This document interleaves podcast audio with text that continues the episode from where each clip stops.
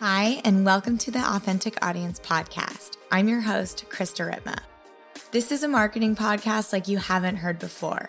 It's about real connections and honest conversations. Why am I here? To remind you that you can fly. If you're brave enough to listen to that calling inside you, I'm here to serve you and show you that marketing can and should be honest, that the truth sells and authenticity wins. So, how can businesses and brands build a real and authentic audience? The Authentic Audience podcast gives you insight into growing your business and marketing strategies to gain real followers and loyal customers. Each week, I create a space of radical honesty for thought leaders and entrepreneurs who have built successful businesses to share their insights on business, marketing, relationships, life, and spirituality. Each episode is sure to remind you the power of storytelling and truth selling. Get ready to get real, get raw, get honest, and keep growing.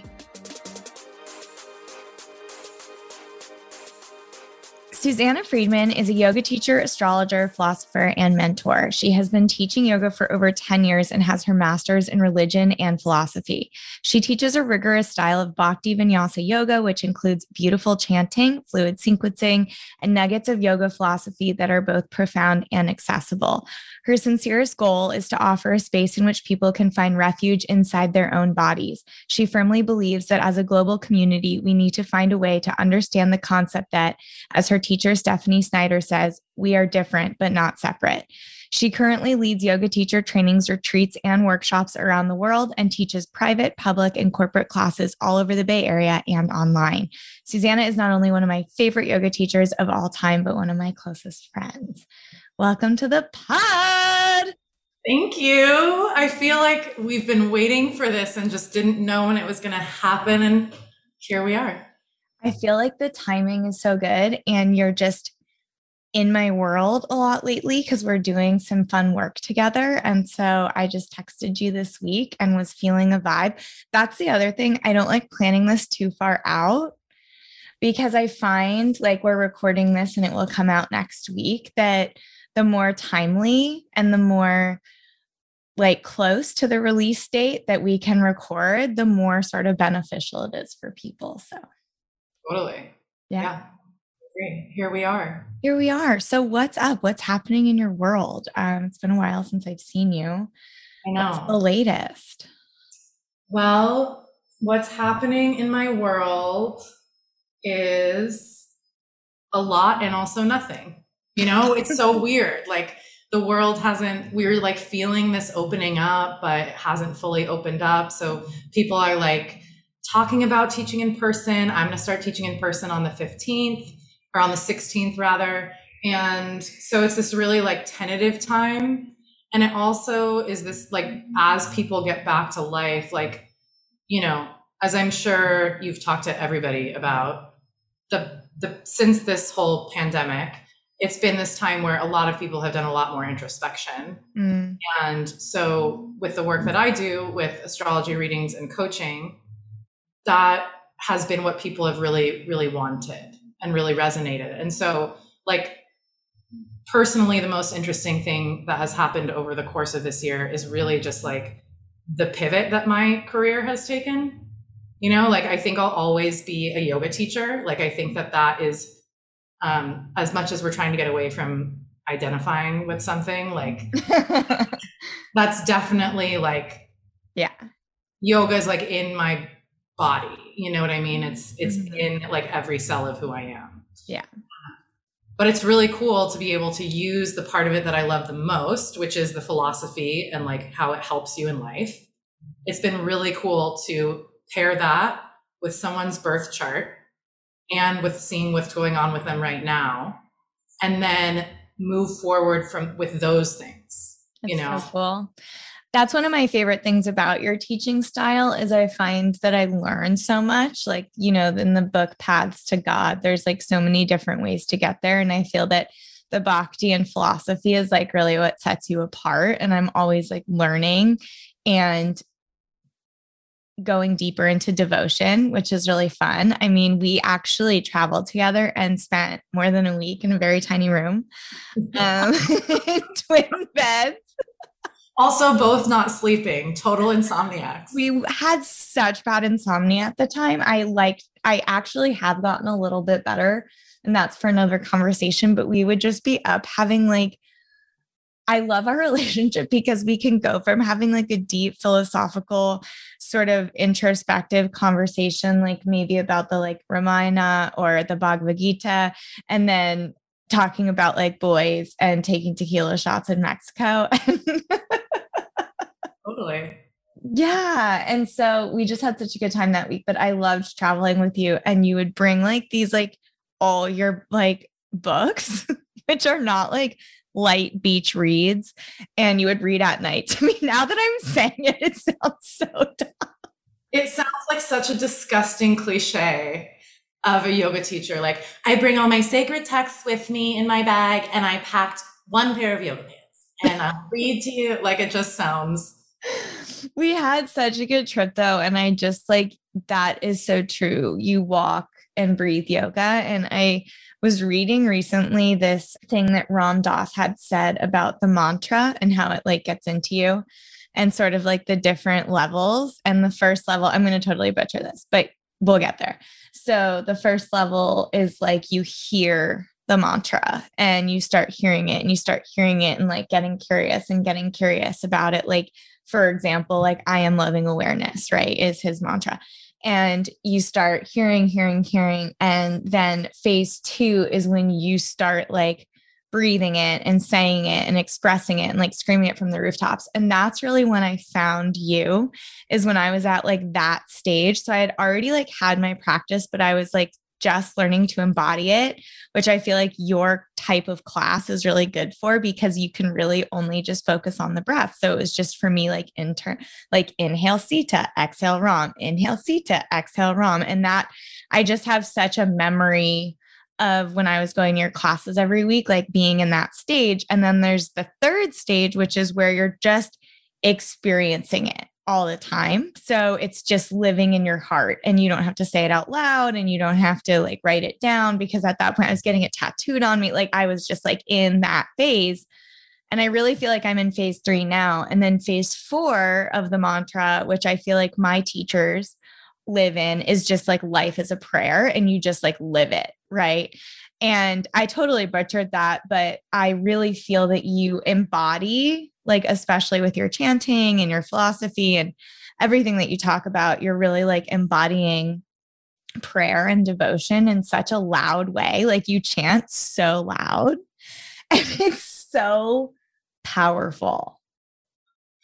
I you know you're not the first person to have said the loud part you know? I am i'm a loud chanter. I'm a loud chanter. It's so beautiful though because it gives people it's like permission, you know, in a class, you have these massive classes. So they're like, you know, between 50 and 100 people, like yelling these chants. There's something like pretty fucking epic.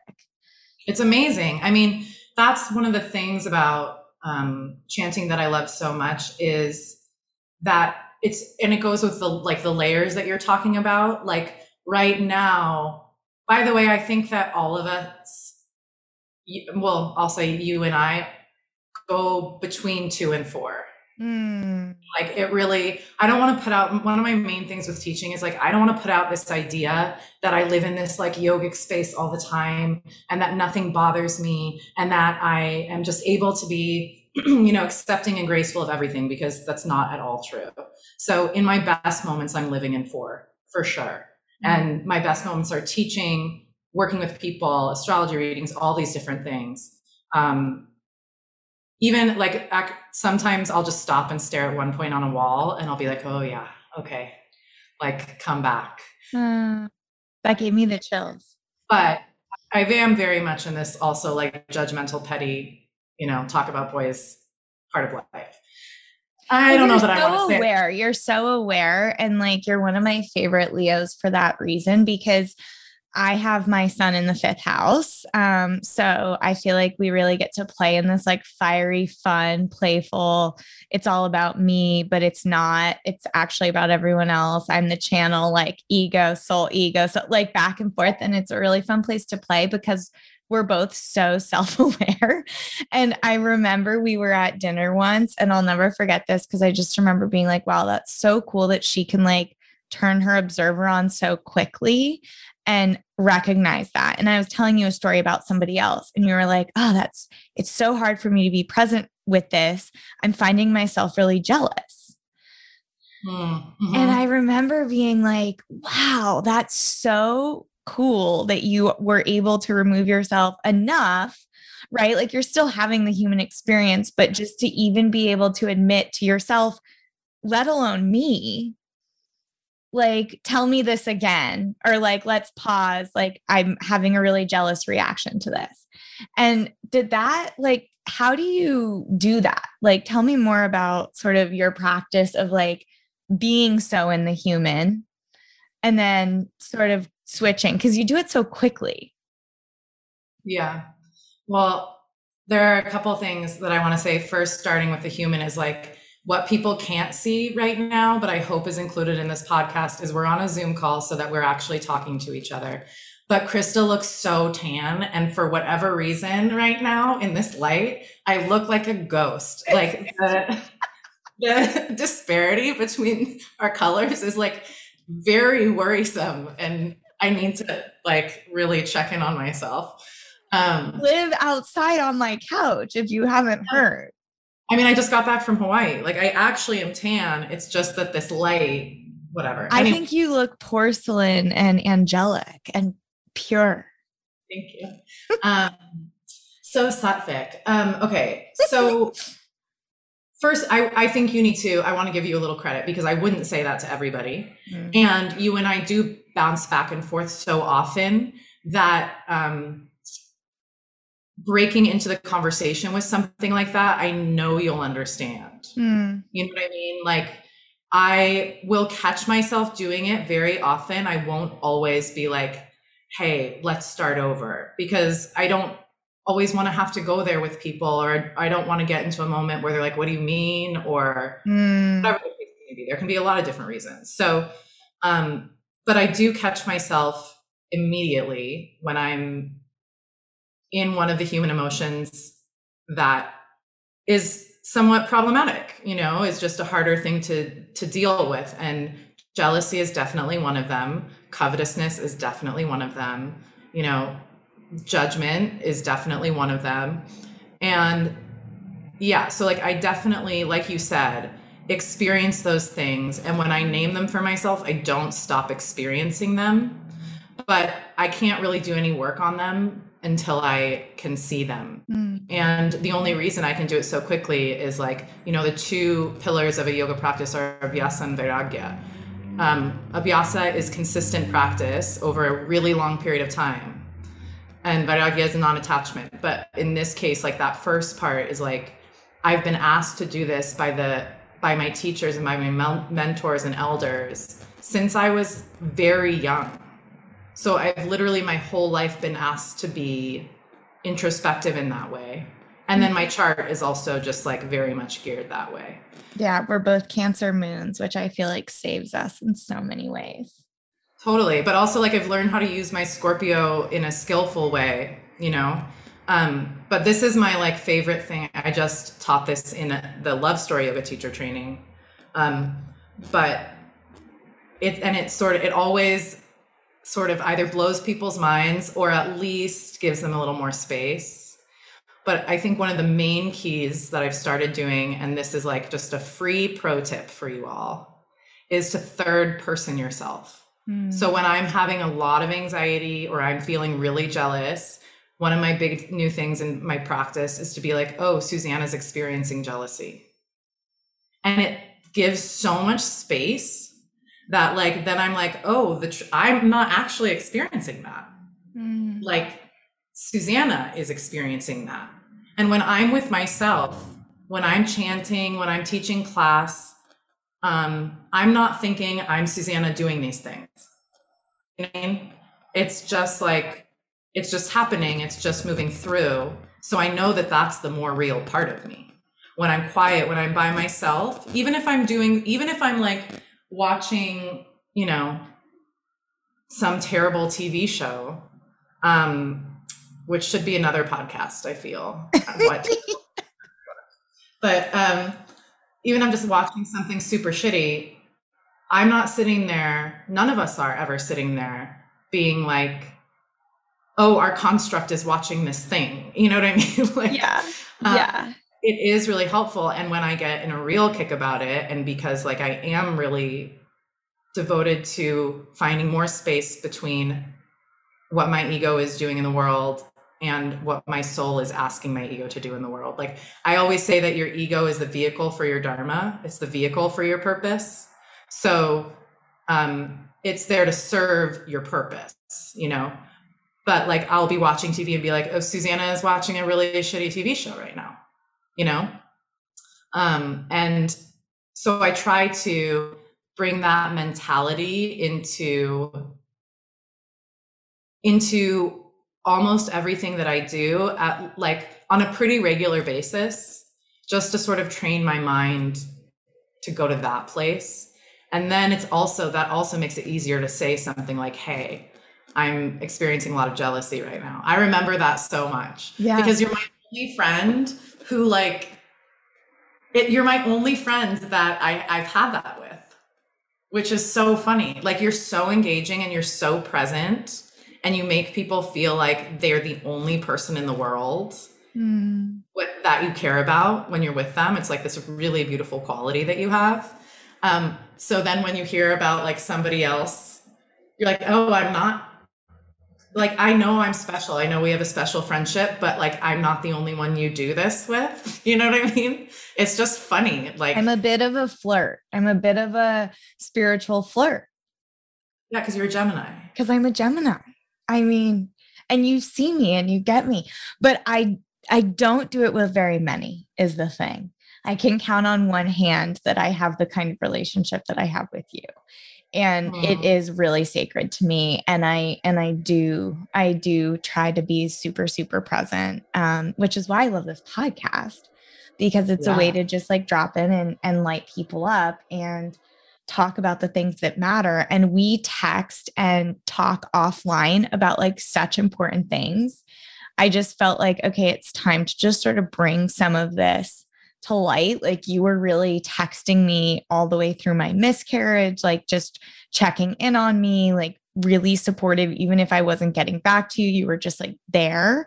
And we talk a lot about comparison and like social media and just a lot of these things that I think a lot of people are dealing with. And it's just important to sort of bring it to light. And one of the biggest things is comparison. And that's what we've been talking about a lot offline and you were texting me like these just nuggets of wisdom, which is what you do. If you're like in Susannah's world, you like ask her something that comes up and you're also like very intuitive in a lot of ways and clairvoyant. So I usually find you like text me right in that moment or are really just like tuned into what's going on and you were just like sending me paragraphs about comparison and I was like, okay, stop. Let's talk about this on the podcast.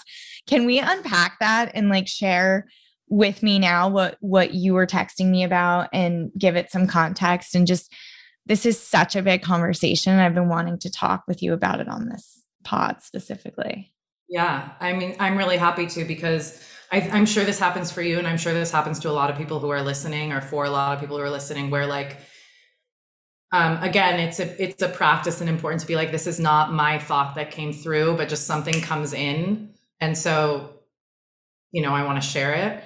And mm. I was asked to um, I was asked to teach at this um, like I was saying before this very fancy women's retreat, and um, I was asked to teach about self care, and a lot of the retreat was about self care, and the woman who was leading it happens to be um, my closest mentor and also my stepmom, and so I kind of knew what she was going to talk about. She's a incredible astrologer. Her name is Dr. Jennifer Freed. Buy her book, listen to her. She's magic. She's amazing. Shout out to Dr. Jennifer. She's incredible. We love Jennifer. So I was like, how am I, what's my angle going to be on this? I know what she's going to talk about, you know? so then I started thinking about one of the worst, one of the things that's most detrimental to our self care is comparison. And the reason that that hit me so hard was because what came next was if we're constantly comparing ourselves and how we're taking care of ourselves to how other people are doing it, we're taking care of another person. So who's taking care of us? You know what I mean? Like it's really good to um, get ideas from other people, but you hear like, well, for me, self care is a massage and a blah blah blah and a blah blah blah, and none of that's bad. Like for me, sometimes self care is watching shitty TV. You know, if I get into a mode of like, well, most people don't watch shitty TV, most people would like go on a walk right now or whatever, then I've ab- really abandoned myself. So that's one level of it. You know, the other level of it is which self are you taking care of? Because the only self that won't burn out is God, is the highest self. And so while it is really important to take care of um, the human self in whatever way brings you joy and what that means, it's equal, I would say more important to take care of um, what is your deepest self need for self care you know? Mm-hmm. and so how comparison plays into that is um, i always go back to this bhagavad gita verse about it is better to do your own work imperfectly than it is to do the work of another perfectly. And when we're in comparison we are doing the work of another person. When we try to to copy that out of comparison we're doing the work of another person which means again no one's living your life you know what I mean? If you're trying to do somebody else's work, who's doing your work? Nobody. Or somebody yeah, the world is such a better place when we're each doing our work. Like I believe that so fully. And I think this is one reason why we get along so much is like, you know, Dharma is such a big word in my life. And Erin Weed, who's a mentor of mine, she gives people words after like interviewing them for three hours. And my word is like literally Dharma. It's not purpose, it's not authenticity, it's Dharma, which like has such a deep meaning. And I really believe that the more people living in our own dharmas, in our own paths, like the better the world. Like it's like raising the collective vibration when you can do that. And like it's not only abandoning ourselves, but like our gifts, you know, and like the things that we're really here to do. And like imagine if you decided you wanted to like, not sing or like not chant because it wasn't what like some really successful and that's like you're obviously like with God when you're chanting. Like there's no other way to describe it. I say it's like proof of God when like somebody's doing something so beautiful, like Trev singing, like that's proof of God. Yeah. You chanting on the harmonium, like proof of God. And I just think that comparison is just this huge thing because social media especially has just made it i just watched fake famous by the way on hbo have you seen it no it's crazy um but needless to say, people are spending like, especially the youngers, which just like breaks my heart, like six, seven, eight hours a day on social media. And one thing that came up during the documentary is that the entire point of being an influencer is to make other people like feel bad about themselves. Like if they aren't living, wearing, like, you know, buying the things that you're buying and like living this lifestyle, like you don't have this unless you buy, but, but, but, but, right. And it's like, obviously, I know some like really amazing influencers, and that's not to just like diss that entire industry because it's actually a lot of work and like you have to put out so much content and be so on all the time and like you couldn't like I wouldn't wish that on anybody. I've seen how traumatic and um, just awful that world can be. But I think that this idea of comparison is just like so massive, especially in the spiritual community. Like, who's farther along on their path, right? Like, even amongst the teachers, who has more Instagram followers. And it's like, what do we do? You know, like on just like a more existential level, because I know you think about this stuff a lot. It's just like, where are we going? Like, what? Does sort of the future of yoga. Like if you could teach a class a big yoga class with one of your famous susannah dharma talks to like college kids or high school kids like what what does that comparison conversation sound like? Well i think this it it sounds a lot like what we're you've been saying and what i was saying before that. And also just to like tie it up which is something i would definitely say is in terms of doing the work that's meant for you, you doing that work is acknowledging that God gave you specific work. So you doing that work in, is an acknowledgement that your highest self um, is it's like a thank you to God. You know, God has given you the gift of this life, and then you doing that work is your way of saying thank you. And in that thank you, you're serving the highest part of yourself. Mm-hmm. And that's the part that that's the well that can never go dry. And we're constantly dealing with burnout. I know you are. I know, like, I got this bizarre, mysterious illness. I know. Where I couldn't stand up.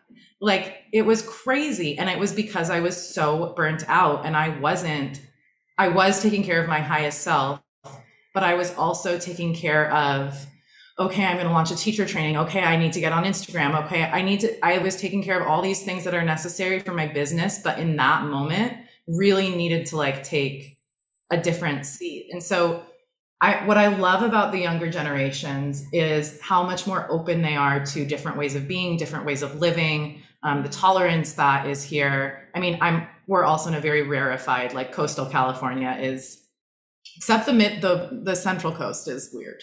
Um, but no no offense to anybody who lives on the central coast but it's just a little more conservative. I think people who lived on the central coast, coast would agree. Yeah. Um so you know we're in a rarefied world here. With that being said i think i would ask i would really you know i'm all about experiential things so i ask people to write a lot and reflect a lot because the only way you can become reflective is by practicing like what people need to know is the goal is always the method always.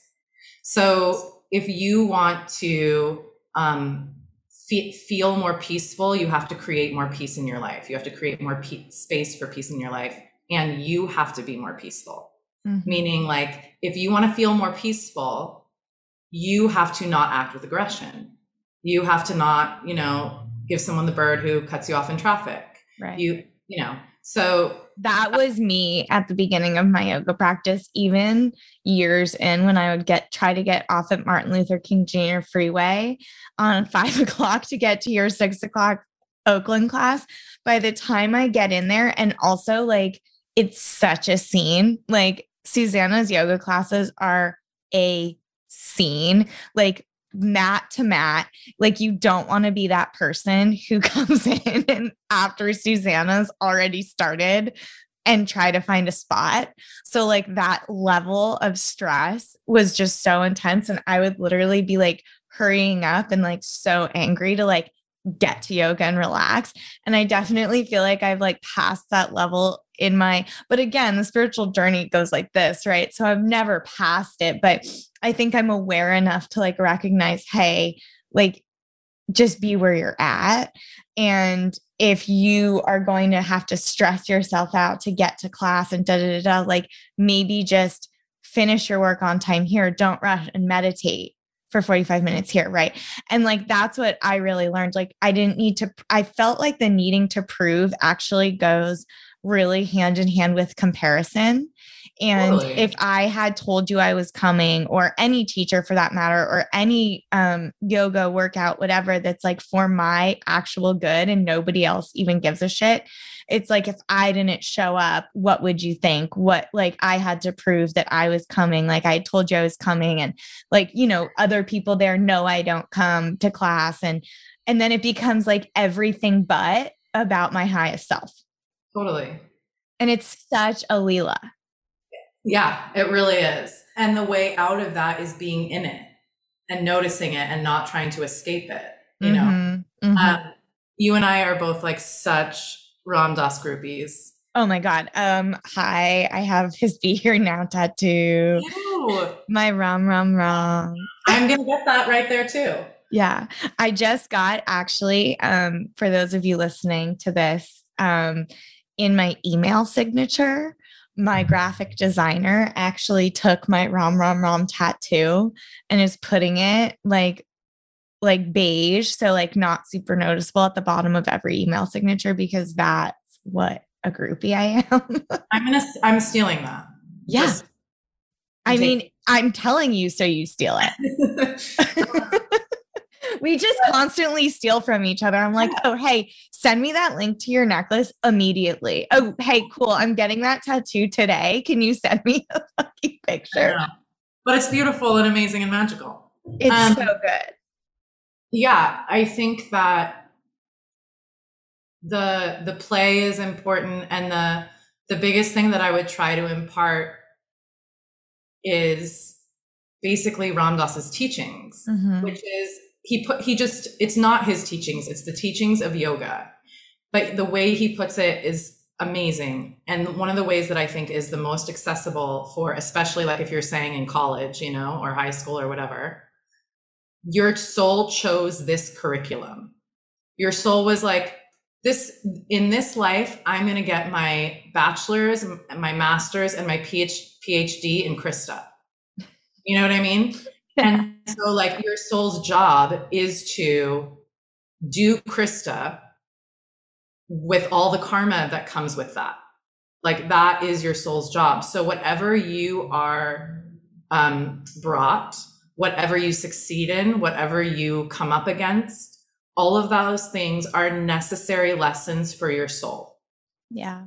You know, so that requires someone to be okay with the idea that you're not your ego for sure, which um, can be a hard pill to swallow. So there is definitely like a baseline to start at. But my biggest thing, especially in the beginning of shelter in place, actually, even before shelter in place, I think it started.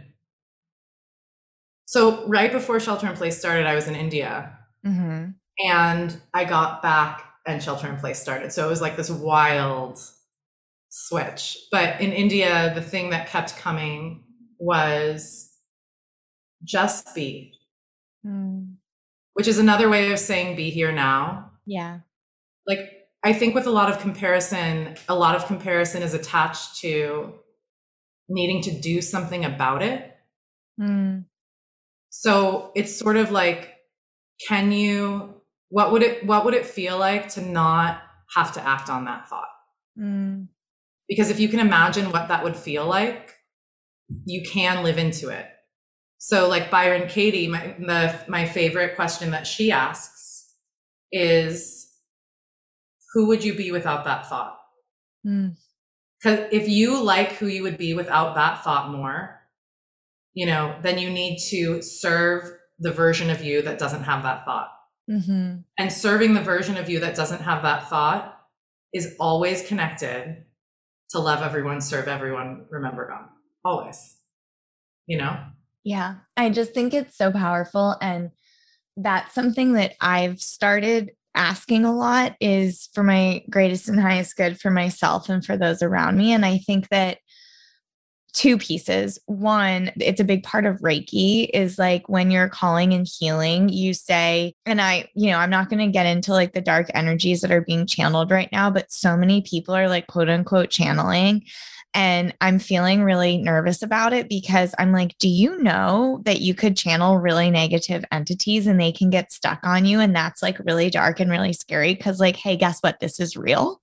Um, but one of the things, anyway, that's another tangent. But one of the things that um you ask like say i'm going to give you a reiki healing is like calling in this healing and your guides and all of these things for your greatest and highest good right and that's the energy that i'm tapping into and that's the energy that we're serving within ourselves and so i've been asking myself that a lot like is this serving my greatest and highest good in those around me and if the answer is yes, then I continue on.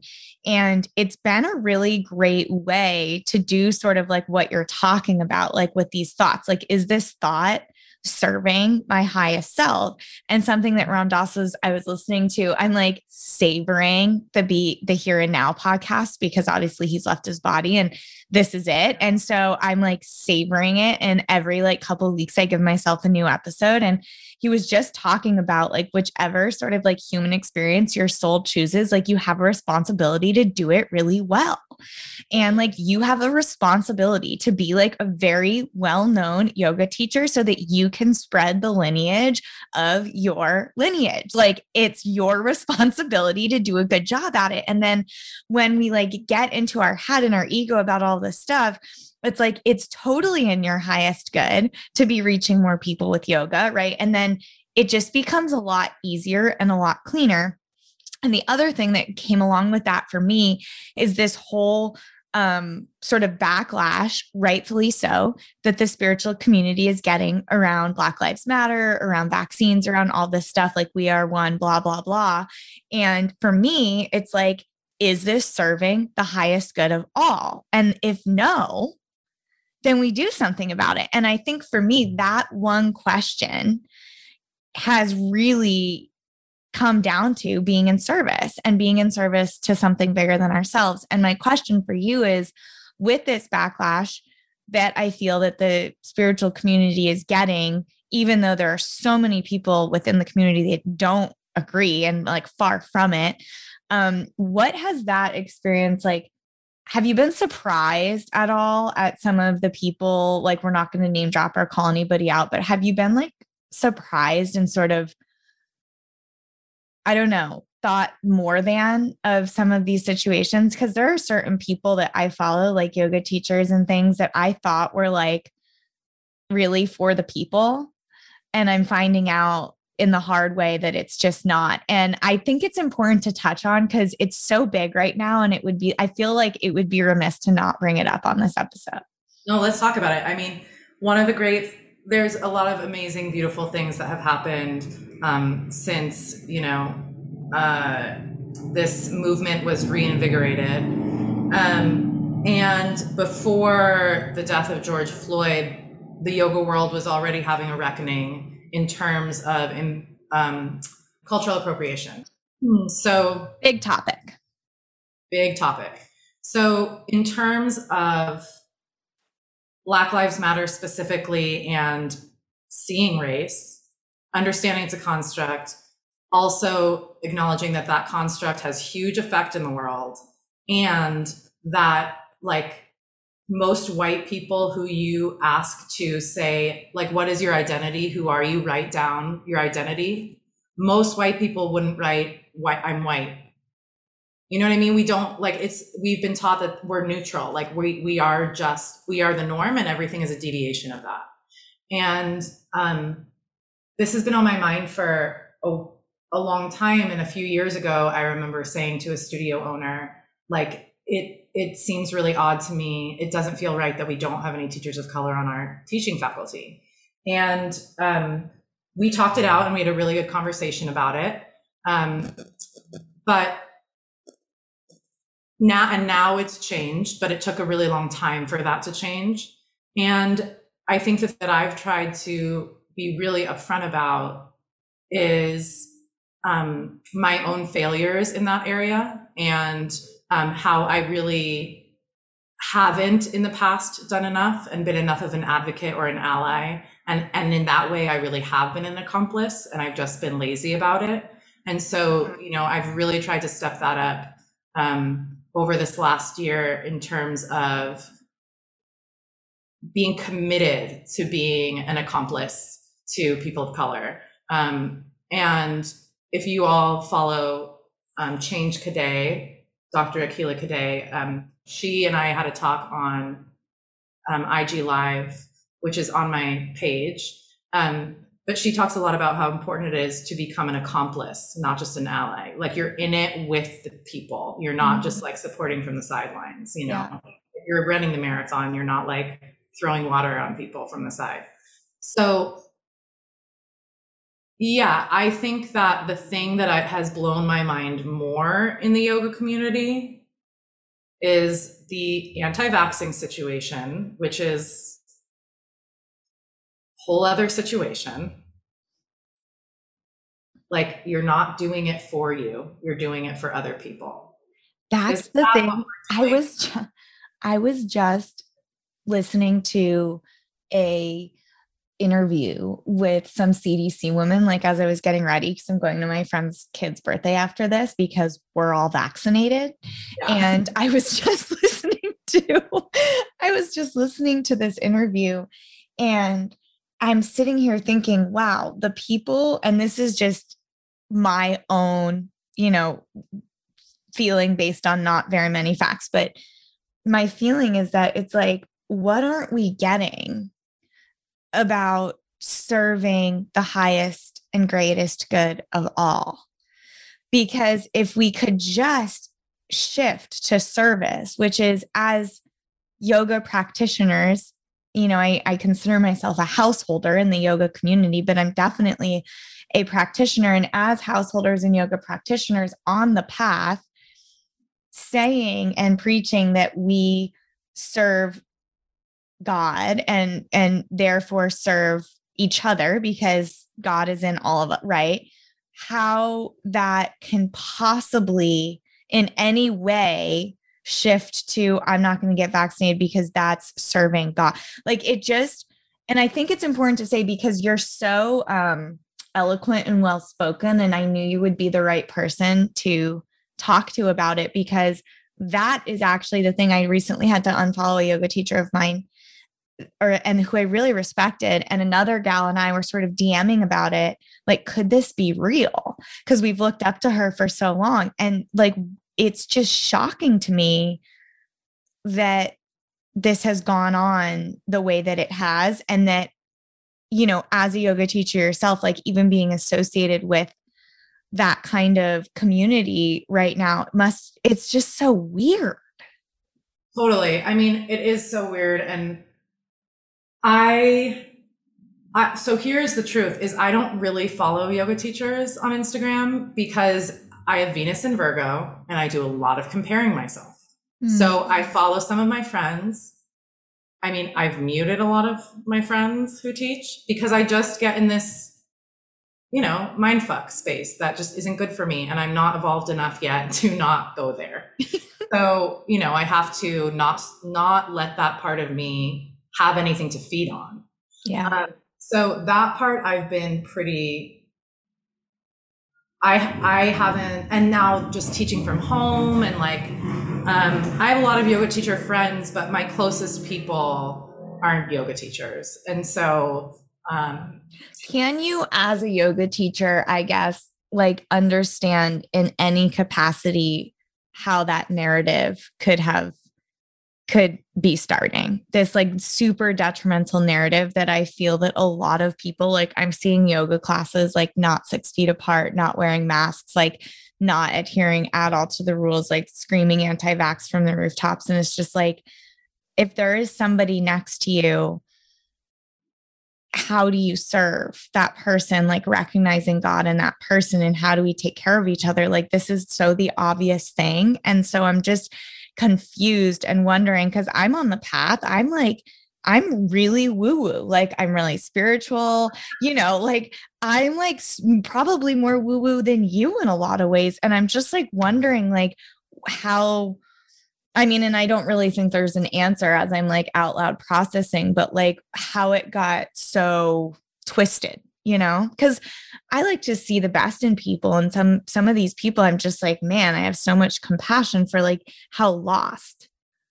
Totally. Well so here's what's really complicated about the whole situation if we really want to go into the like woo woo um not woo woo even. I mean all this shit is so practical. I don't consider it woo woo so like from the outside i know. I'm woo as fuck but it's like obviously hearing me talk, I don't think anybody would say I come off as woo woo. Anyway, um, the real bitch of it is that is those souls' karma.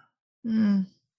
And the thing that, like Stephanie, I remember one of the first like intensives I did with her, Stephanie Snyder, who's been my main yoga teacher for a really long time. Shout um, out to Steph. Yeah. One of the main uh, or one of the biggest takeaways from that was, you know, we were talking about ahimsa, kindness, non-harming, being vegetarian, all these different things. And then she goes, but you know, it's just as bad as eating meat, judging somebody for eating meat. So me sitting here being really judgmental about somebody else doing something or not doing something on a spiritual level isn't helping anybody, isn't doing anything. Now, that being said, I believe that when we see evil karma cropping up in the world. It is to wake up the the part of us, the karma in us that wants to fight that. You know what I mean? Mm-hmm. So like that yoga is social action because we need to um, fight for uh, true equity, equality. We need to fight for um, a world where we're not tearing each other apart all the time and tearing each other down. And so it's really tricky in terms of like anti vaxxers. And I think that I would have to ask that person a lot of questions. I don't, I can't understand that. Mm-hmm. And, and so everybody knows like I grew up not being vaccinated and I'm, I never get a flu shot, you know, um, and this is different. This is really different. Like this is, this is, if you think what's going on in India right now, I know. If people don't get vaccinated in India, uh, the country will disappear. The heritage, like the country will die. And so the people who are in the West or in the States or whatever are just taking advantage of the fact that other people are getting vaccinated. It's just selfish. But I do want to touch back on the cultural appropriation thing because I think yoga teachers who even believe that they are doing the work to not culturally appropriate really need to keep looking at whether they're doing it. Because the amount of that that I've seen from teachers and who think they're not, mm-hmm. and who study a lot, who have a really intense practice, all these things that I really respect. I can't, that's what's blown my mind. I can't believe a few of the things I've seen lately where I'm like, how are you not seeing that this is such intense cultural appropriation? And, and that's such, that's the hard part for me because I'm like, okay, this is their path, bump, bump, bump. But also, if you see a path, somebody that's harming somebody else, like you said, it's our job to be an accomplice. So it's like well, not black and so it's like as you're talking, you know, what's coming to me is like, yeah, that's their path. And your path is to be like, you got to stop that. You know what I mean? Amen. Yeah, totally. So, I just had total deja vu. That was so weird. Mm-hmm. I feel like you've said that a thousand times to me. Um, totally. It's like there's I'm totally gonna butcher this. And as we wrap this up, I'm just gonna take it back to our man um Ram Dass, and he was talking to Maharaji about war and about whether it's necessary or not. And harming somebody else, right? Because that's obviously a big piece of it. And Maharaji said something along the lines of if you know that this person is going to go out and harm 100 people, you have a responsibility to stop that. Right. Right. And that's it. And for me, it all goes back to how are we serving for not just our highest and greatest selves, but for those around us. And a lot of times, believe it or not, when you do something that's in service to your highest self, it actually helps a lot of other people.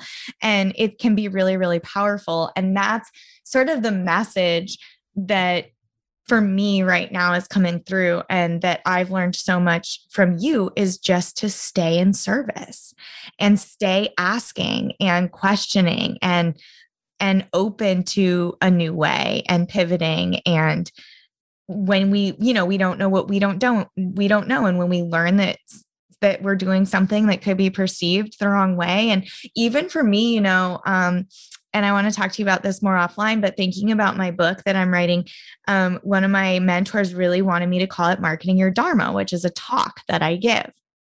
And I'm not going to call it that. It's going to be a chapter in the book once you once I'm able to explain because part of my brand archetype is the outlaw so I'm actually here to sort of shake things up, be a lot, little controversial and ruffle some feathers and speak directly and honestly about things that get, give people pause, just like we've been talking about in the last 15 minutes. However, that's not what I'm here to disrupt. Like, I don't want somebody to pick up that book ever and have a gut reaction or a knee jerk response that's like, ugh, this doesn't feel good. And even though, in my deepest, sincerest intentions, I know that the use and the way that I speak of Dharma is completely legitimate and actually really helpful.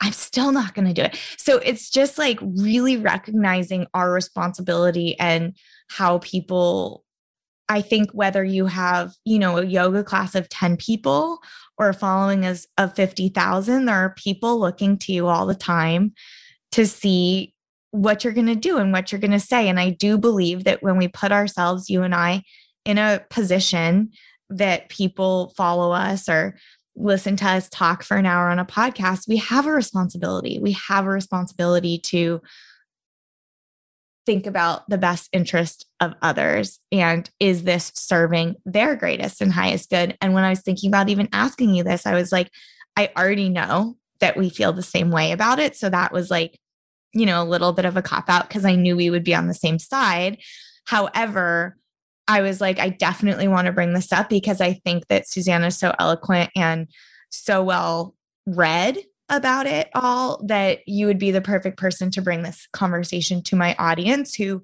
may or may mm-hmm. not be in mm-hmm. agreement, but it's our dharma. Yeah. To speak to it. My dharma for sure part of it is like the truth the truth teller you mm-hmm. know like it's not always fun but one one other thing and i know we're wrapping up but i just want to add to that which is really important for yoga teachers specifically to know is that like for me for instance even though i'm doing everything i can to learn about it and checking myself and being like okay is this cultural appropriation is this cultural appropriation and you know like i do all the weird things like don't put sacred texts on the ground to put don't put anything on top of them like all these different weird things. Don't point your feet at the masters. Totally. There's like so many. I've so for some context like you know i was raised going to Sri Sri Ravi Shankar, who is the biggest guru in the world now, um, he used to visit my godparents when I was really little, and there were 10 people in the room, and I was one of those people. Like, this has been my whole life. Mm. with all of that, I know I'm missing a lot. And so, like, I'm teaching this teacher training, I'm outsourcing that part to Susanna Barkataki because she's the expert. So I'm paying her to come and teach like just like you don't don't teach what you don't know. Don't talk about cultural appropriation or act like you can do what you want without with just with hubris, you know what I mean? Like humble yourself. Amen. Like, Somebody in my course last night, we were talking about marketing and sales, but she said, We don't know what we don't know. So we need to surround ourselves with people who do. Exactly. And that can be taken on a business level, on a socioeconomical level, like whatever it is. But that's just been echoing ever since in my mind when she said that last night because it's it can, it's so true um, on so many levels and yeah it's just been so cool to have this conversation with you because i think it's so important that we're two white chicks talking about this yeah. Like I really do. Like I think that I feel the same way where I was lazy up until last year and now I think it's just important to bring up and we have this platform and I would love to you know share share you with people and also give people an example of you know where they can go to to learn more yeah. about you and about the work that you do. And it's just so grounding, you know, like when you said I'm super woo, but people wouldn't perceive me that way. Totally. Like some of the most quote unquote woo woo, clairvoyant, spiritual, deeply like discerning, sitting in their seat of like wisdom most of the time are not woo woo and don't come off woo woo. And it's just amazing. I just, I'm just really grateful that we found each other. Me too. Okay. I want you to chant Okay. Um, but before you do that, because I want to end with that because it's going to be so beautiful. So I don't want to go from that into a sell. Um, so before we chant, I would love for you to just give me all the calls to actions because you post a lot about these kinds of conversations on social media. You there's a lot of depth to your content and what you share. So give me all the ways in which we can find more. Sure. Uh, Instagram is where I'm most active on social media. It, I link it to my Facebook, but like I haven't been on Facebook and I honestly have no idea how. Long. I just force her to keep the page so we can eventually run ads for her because you can't run ads without a Facebook page. I know. I learned that the hard way. Don't turn it off again. I'm not going to. I'm not. Um, I'm not even in charge of it anymore. You guys have all the yeah. control. Good. Um, no, so Instagram is where I post the most, and it's been really nice because um, I don't I don't know what this algorithm is. I don't know how many people are seeing this shit. But on my IGTV, I have a lot of chanting, and so it's been really nice to have that. Um, and uh, and then my website, SusannahFreedmanYoga.com, is is there. And um, the thing that I'm like the most excited about right now, which is going to be all over both both of those spaces, is this teacher training because I have been in a yoga like I've been surrounded by yoga my whole life. I've been practicing for like 17 years. I've been teaching for um, 11 years. I think I just, this month is my 11 year anniversary actually wow. teaching full time. So I could full time, by the way.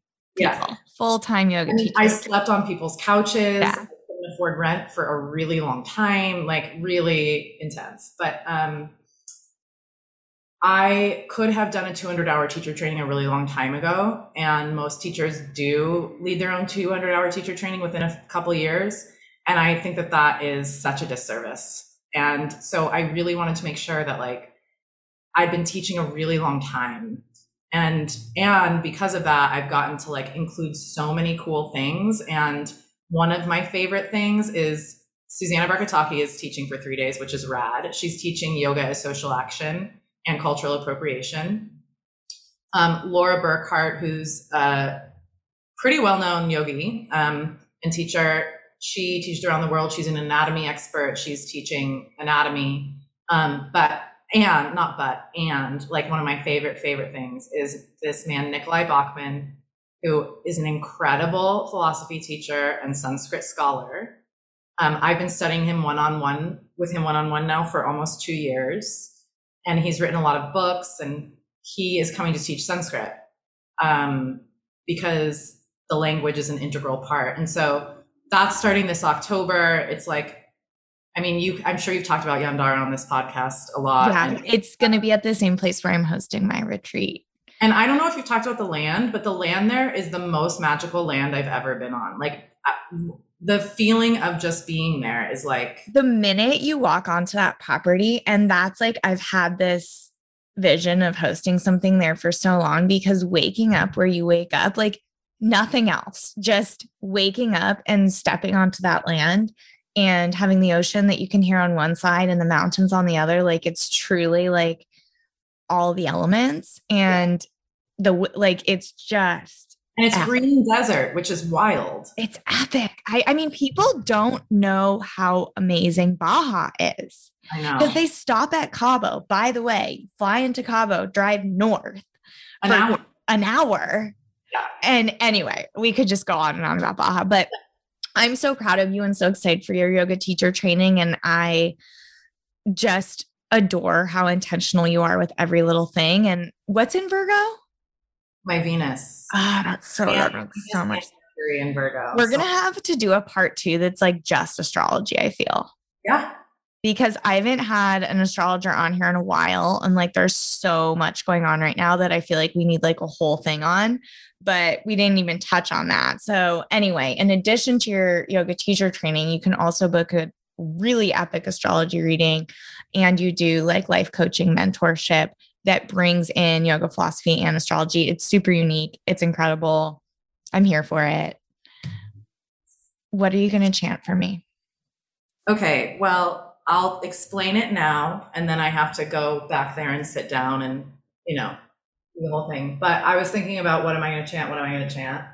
And I'm going to chant Aham Prema, and it means I am love. Mm-hmm. And the mm-hmm. thing that people really need to understand about this is it means I am unconditional love. I am love that you'll never lose. I am love that will never not exist. I am love that no matter what you do, um, you'll always be held by me. You will always be in my heart.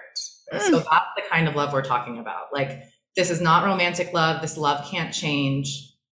And that's, I am loving awareness. Like, that's mm. what it mm. So that's the chant. And um, so it's really simple. So it's just aham prema, and I'll do that for a little bit. It's going to take me a second to. That's okay. I'm not going to do a call and answer with you on this one. yeah, fair, fair. um, I try to chant with Susannah sometimes, and if we're in the same room on a good day, I can match her pitch. Um, but most days I cannot. So I'm just going to let you guys hear her magic. Well, I also haven't warmed up at all. I mean, I've chanted today, but I didn't, whatever. Anyways, I don't need to explain this. We're just going to do it.